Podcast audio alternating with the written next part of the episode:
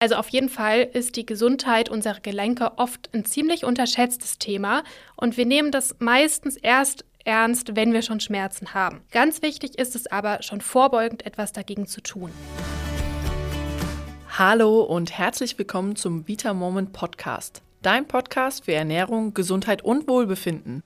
Hier sind wie immer Caro und Susanne für euch. Unser Bewegungsapparat leistet wortwörtlich Knochenarbeit.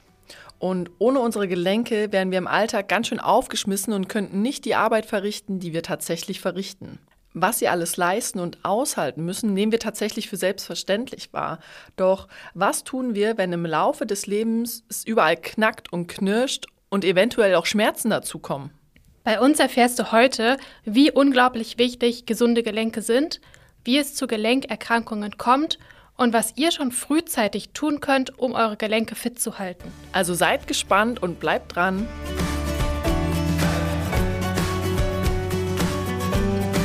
Ja, Caro, du hast es eben gehört, sehr passend zum heutigen Thema haben wir gerade das Mikrofon aufgebaut und es hat erstmal ordentlich in meiner Schulter geknackt. Ja, gut, dass wir heute über gesunde Gelenke sprechen. Du bist ja seit Jahren im Profisport unterwegs und musst da besonders auf gesunde Gelenke durch zu große Belastung achten. Ich hoffe echt heute, mir da ein paar gute Tipps von dir abholen zu können. Ja, tatsächlich hatte ich da in der Vergangenheit nicht ganz so positive Erfahrungen mit, da ich mir einige Bänder schon kaputt gemacht habe. Aber ich habe auch in den Jahren gelernt, wie ich vor allem auf meine Kniegelenke und Sprunggelenke achte und tatsächlich auch auf meine Schulter. Deswegen werde ich dir im Anschluss ein paar Tipps geben, Super. Dass es nicht mehr knackt. Aber viele kennen es bestimmt, dass es knackt und knirscht bei bestimmten Bewegungen oder wenn man einmal kurz den Schuh zumacht, dann merkt man beim Runtergehen irgendwie, ups, das hat sich ganz schön komisch angefühlt. Und das ist eigentlich gar nicht so kritisch. Es wird erst problematisch, wenn auch Schmerzen dazukommen und eine eingeschränkte Beweglichkeit. Zusätzlich können auch Flüssigkeit und Schwellungen im Gelenk dafür sorgen, dass der Bereich weniger mobil und beweglich wird. Und dann passiert halt das, dass viele sich gar nicht erst bewegen wollen, aus Angst, noch mehr was kaputt zu machen oder vielleicht auch weitere Schmerzen zu bekommen.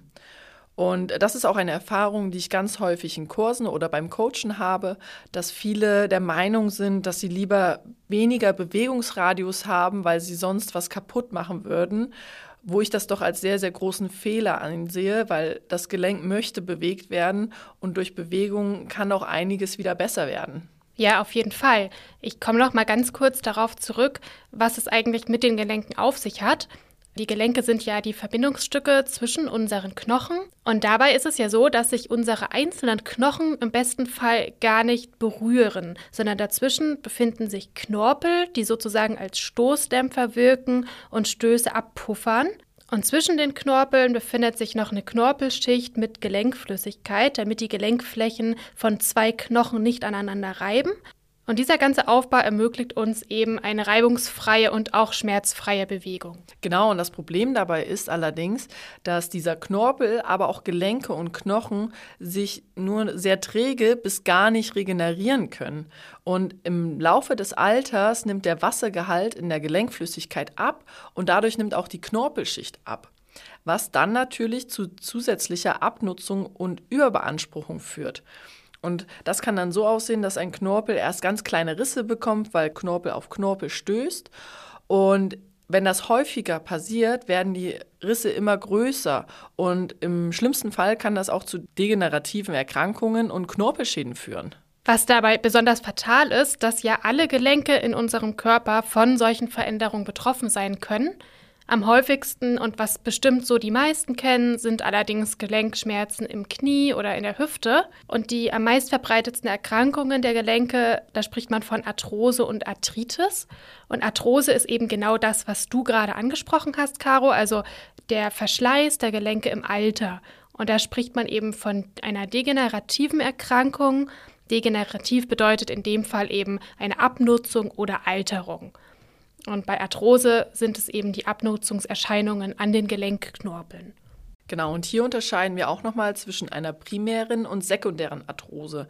Die primäre Arthrose ist vor allem altersbedingte Abnutzung der Gelenke, wohingegen die sekundäre Arthrose primär durch äußere Faktoren entstehen kann. Dazu zählen zum einen die Überlastung, also vor allem, wenn man zum Beispiel im Leistungssport unterwegs ist oder aber auch Übergewicht und auch schwere körperliche Arbeit können dazu führen. Ein weiterer Faktor kann aber auch zu wenig Belastung sein, also Bewegungsmangel. Dadurch kennen wir das, die Gelenke rosten gefühlt ein. Und ein ganz, ganz spannendes Beispiel finde ich da eine Studie zum Thema Frozen Shoulder. Also Frozen Shoulder bedeutet, dass die Schulter nicht mehr komplett beweglich ist und wir Bewegungseinschränkungen nach vorne und seitlich beim Heben der Schulter haben. Und die Studie hat gezeigt, dass die Schulter in dem Moment weniger durchblutet ist, wodurch weniger Sauerstoff in das Gelenk kommt und dadurch kann auch Entzündung in dem Gelenk entstehen, was dann zum Beispiel bei einer Frozen Shoulder entstanden ist. Und durch diese Entzündung haben wir dann zusätzliche Schmerzen im Gelenk und wir bewegen sie noch weniger, wodurch dann noch weniger Sauerstoff reinkommt und irgendwie haben wir eigentlich einen Teufelskreislauf. Ja, Wahnsinn, das klingt echt total spannend.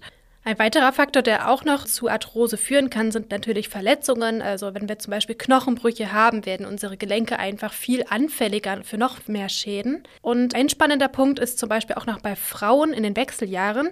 Da verändert sich ja der ganze Hormonhaushalt im Körper und das Risiko für Knochen- und Gelenkkrankheiten steigt dadurch. Letztendlich spielt aber auch die Genetik eine Rolle, ob wir anfällig sind für bestimmte Krankheiten und auch Gelenkerkrankungen. Da gibt es zum Beispiel auch eine gute Studie und die Forscher haben da herausgefunden, dass es über fünfzig genetische Veränderungen gibt, die das Risiko für eine Arthrose erhöhen können. Das soll jetzt natürlich auch keine Ausrede sein, weil Bewegung generell immer Sinn macht und auch, selbst wenn man eine genetische Veranlagung hat, da auch vorbeugen kann. Neben dieser altersbedingten Abnutzung, die wir eben besprochen haben, also der Arthrose, gibt es auch noch die Arthritis. Das ist der Oberbegriff für Entzündungen unserer Gelenke und die Endoitis, die zeigt auch wieder eben, dass es sich um eine Entzündungskrankheit handelt. Und diese Arthritis kann sich eben in verschiedenen Formen äußern, dazu gehören zum Beispiel auch Gicht oder Rheuma. Und die Symptome sind sehr ähnlich wie beim Gelenkverschleiß, also Morgensteifigkeit, Gelenkschmerzen, Bewegungsbeeinträchtigung. Aber zusätzlich können da eben auch noch Schwellungen, Rötungen oder warme Gelenke dazukommen. Und wusstest du, dass eine Arthritis auch zu einer Arthrose führen kann? Denn durch diese Entzündung im Gelenk, die wir häufig gar nicht merken, sondern immer weitermachen und sagen, okay, es ist ein bisschen rot, aber trotzdem haben wir unseren Alltag weitestgehend normal, kann diese Entzündung dann irgendwann chronisch werden und in diesem chronischen Verlauf kann sich eine Arthrose entwickeln. Und das finde ich sehr, sehr spannend, weil genau das ist das Problem bei der Arthritis und auch Arthrose. Am Anfang merkt man die Probleme gar nicht und die Entzündungen im Gelenk, sondern meistens erst dann, wenn die Schmerzen dazukommen. Und deswegen ist es umso wichtiger, vorbeugend auf unseren Gelenkapparat zu achten und zu schauen, wie funktionieren meine Gelenke, werden sie genug bewegt und habe ich auch Bewegungen im Alltag integriert. Da frage ich mich jetzt natürlich auch, ja, wie sieht es denn bezüglich der Bewegung aus? Was kann ich jetzt wirklich tun, um Gelenkerkrankungen vorzubeugen? Und was hilft mir vielleicht, wenn ich da vielleicht schon Probleme mit den Gelenken habe? Also es steht und fällt tatsächlich mit der Bewegung. Und da meine ich nicht immer unbedingt Sport, sondern es geht auch um Alltagsbewegung. Also zum Beispiel zum Drucker laufen oder zum Wasserhahn, sich selber einen Kaffee machen oder mal die Treppen nutzen anstelle des Fahrstuhls.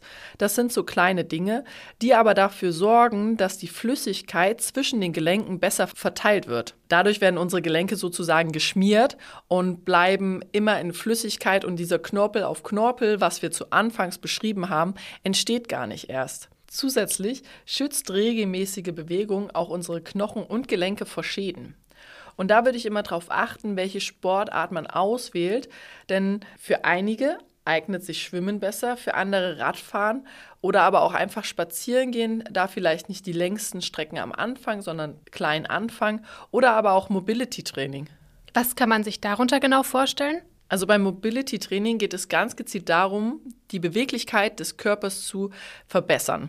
Und wir wollen flexibler werden und auch Kraft aufbauen dabei. Und es geht auch um das Gleichgewicht der einzelnen Muskulatur und unseres Gleichgewichtsorgans. Es ist ein ganzheitlicher Ansatz. Das bedeutet, wir gehen in dynamische Bewegungen und mobilisieren unsere Gelenke, Bänder, Sehnen und Muskeln.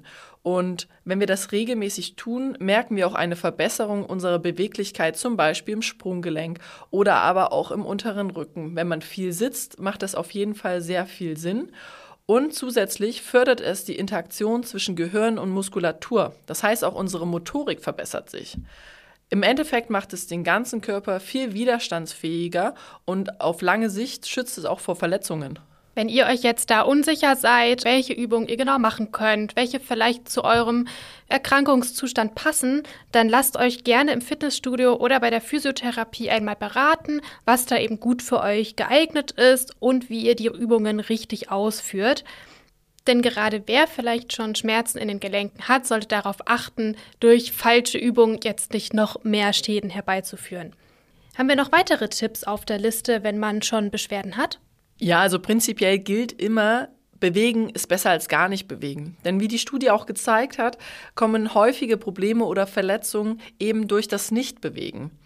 Und eventuell ergibt es für viele Sinn, vielleicht auch eine Bandage oder sich ein Tape setzen zu lassen. Denn dadurch nehmen wir den Druck aus dem Gelenk heraus und es kann sich manchmal freier bewegen. Doch da gebe ich auch den Tipp, bei Tapes können manche Menschen allergisch auf den Kleber reagieren. Deswegen würde ich das immer einmal mit dem Physiotherapeuten absprechen. Und es gibt natürlich kleine Alltagsübungen, um Gelenke gut zu mobilisieren oder auch zu entspannen. Zum Beispiel, wenn ihr am Schreibtisch sitzt, setzt euch etwas höher, sodass die Kniegelenke frei sind. Das heißt, die Beine können etwas baumeln und das Kniegelenk hat mehr Freiraum. Eine andere Alternative, und die finde ich sehr, sehr schön, um in den Tag zu starten, ist, dass man sich morgens vom Kopf über die Schultern bis zu den Armen, Hüfte, aber auch die Beine alles einmal langsam durchbewegt, in jegliche Richtungen kreist.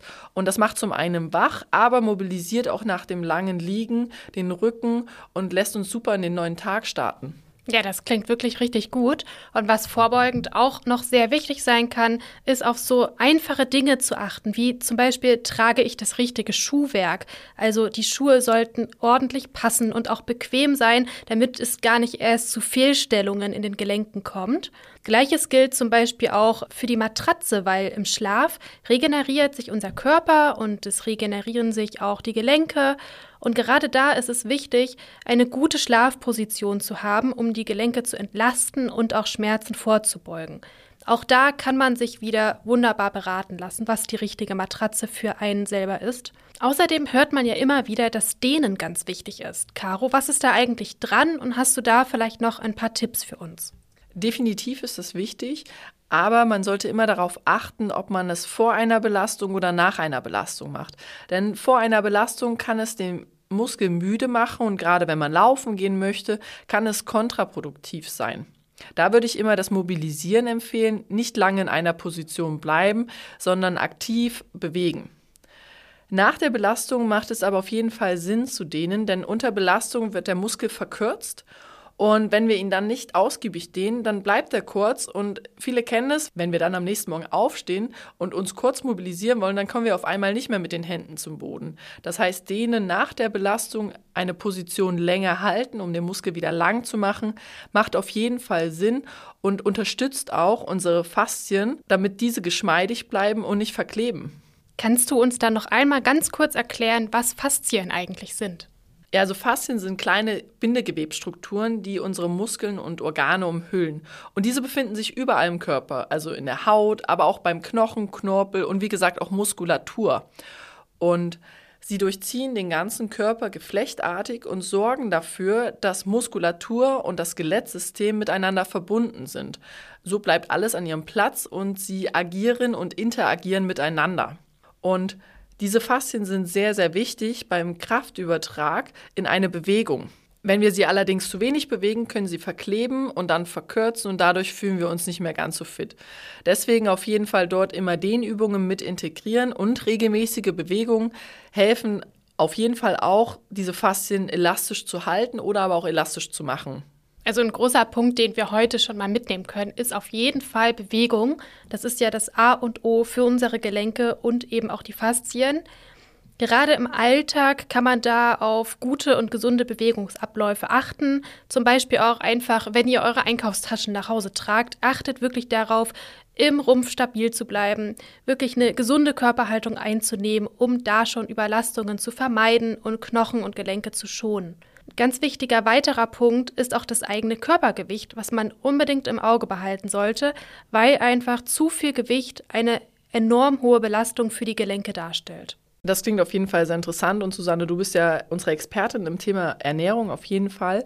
Und gibt es da Dinge, die man falsch machen kann in Bezug auf Ernährung und Gelenkgesundheit? Also die Ernährung spielt auf jeden Fall eine bedeutende Rolle, auch wieder bei den Gelenken, da gerade die Entzündungen in den Gelenken durch eine falsche Ernährung gefördert werden können. Da sprechen wir von entzündungsfördernden Stoffen, die wir in Lebensmitteln wie Fastfood oder Nahrung mit viel Zucker, einfachen Kohlenhydraten, ungesunden Fetten, aber auch durch Verhaltensweisen wie Rauchen zu uns nehmen. Gerade durch die Ernährung können wir solchen Gelenkentzündungen wunderbar vorbeugen. So eine antientzündliche Ernährung, darüber haben wir ja auch in der letzten Podcast-Folge schon gesprochen, sollte möglichst vitalstoffreich sein, abwechslungsreich und achtet besonders auch darauf, frische Lebensmittel zu wählen. Genau, in der letzten Podcast-Folge haben wir viel über entzündungshemmende Nährstoffe auch gesprochen. Und da möchte ich euch auf jeden Fall den Gelenkkomplex bei uns im VitaMoment Shop ans Herz legen. Der ist extra für den Bedarf unseres Bewegungsapparats entwickelt worden und kombiniert die wichtigsten Nährstoffe in hochdosierter Form. Bei den Nährstoffen steht auf jeden Fall Calcium an erster Stelle. Das ist der wichtigste Baustein für unsere Knochen und Gelenke. Und Calcium trägt eben auch zum Erhalt normaler Knochen bei. Wir finden Calcium ganz viel in Milch und Milchprodukten und auch etwas weniger in grünem Gemüse, wie zum Beispiel in Blattspinat oder Brokkoli. Es kann aber tatsächlich manchmal schwierig sein, genug Kalzium über die Nahrung aufzunehmen, da wir auch hier wieder Stoffe haben, vor allem in pflanzlichen Nahrungsmitteln, die die Kalziumaufnahme bei uns im Körper hemmen. Das stellt dann auch ein großes Problem bei veganer Ernährung dar oder aber auch bei Laktoseintoleranz. Stelle ich mir das sehr schwierig vor, die richtige Menge aufzunehmen. Ja, genau, da hast du total recht. Und wer wenig Milch und Milchprodukte eben konsumiert, der kann Kalzium auch sehr gerne supplementieren. Ein weiterer wichtiger Nährstoff für uns ist das Vitamin C. Das spielt eine wichtige Rolle im Energiestoffwechsel, trägt aber außerdem auch noch zu einer normalen Kollagenbildung sowie zu einer normalen Knorpel- und Knochenfunktion bei. Aber Vitamin C sollte man eigentlich ausreichend über unsere Nahrung aufnehmen. Ich erinnere mich da an Zitrusfrüchte, aber auch Beeren und Kohl spielen eine Rolle. Aber die Nationale Verzehrsstudie zwei hat gezeigt, dass in Deutschland zweiunddreißig Prozent der Männer und neunundzwanzig Prozent der Frauen die empfohlene Zufuhr von Vitamin C eben nicht erreichen. Wow, das sind sehr, sehr viele. Woran liegt das? Das liegt vor allem erstmal daran, dass Vitamin C ein sehr anfälliges Vitamin ist, also sehr anfällig für Sauerstoff, Licht oder auch Hitze.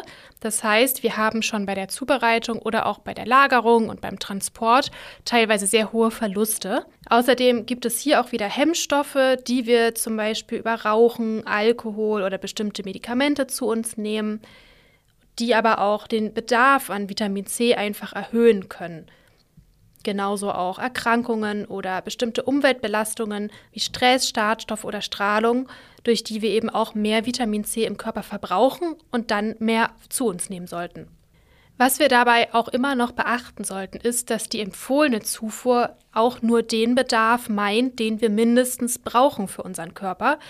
Es ist aber bei ganz vielen Nährstoffen so, dass wir mit höheren Mengen sogar oft gesundheitliche Vorteile erreichen können. Weitere wichtige Inhaltsstoffe unseres Gelenkkomplexes sind auch Glucosamine und Chondroitin. Beide kommen auf natürliche Weise in unserem Bewegungsapparat vor und sind fester Bestandteil des Bindegewebes und unseres Knorpels. Ein weiterer Inhaltsstoff ist Curcumin. Das ist der gelbe Farbstoff der Kurkuma-Wurzel und ihm wird nachgesagt, dass er eine antientzündliche und schmerzlindernde Wirkung hat. Gerade wer sich vegetarisch und vegan ernährt, für den ist unser Gelenkkomplex besonders gut geeignet, weil er eben hundert Prozent vegan ist. Bei vielen Nahrungsergänzungsmitteln werden Calcium, aber auch Chondroitin und Glucosamin aus Tieren gewonnen.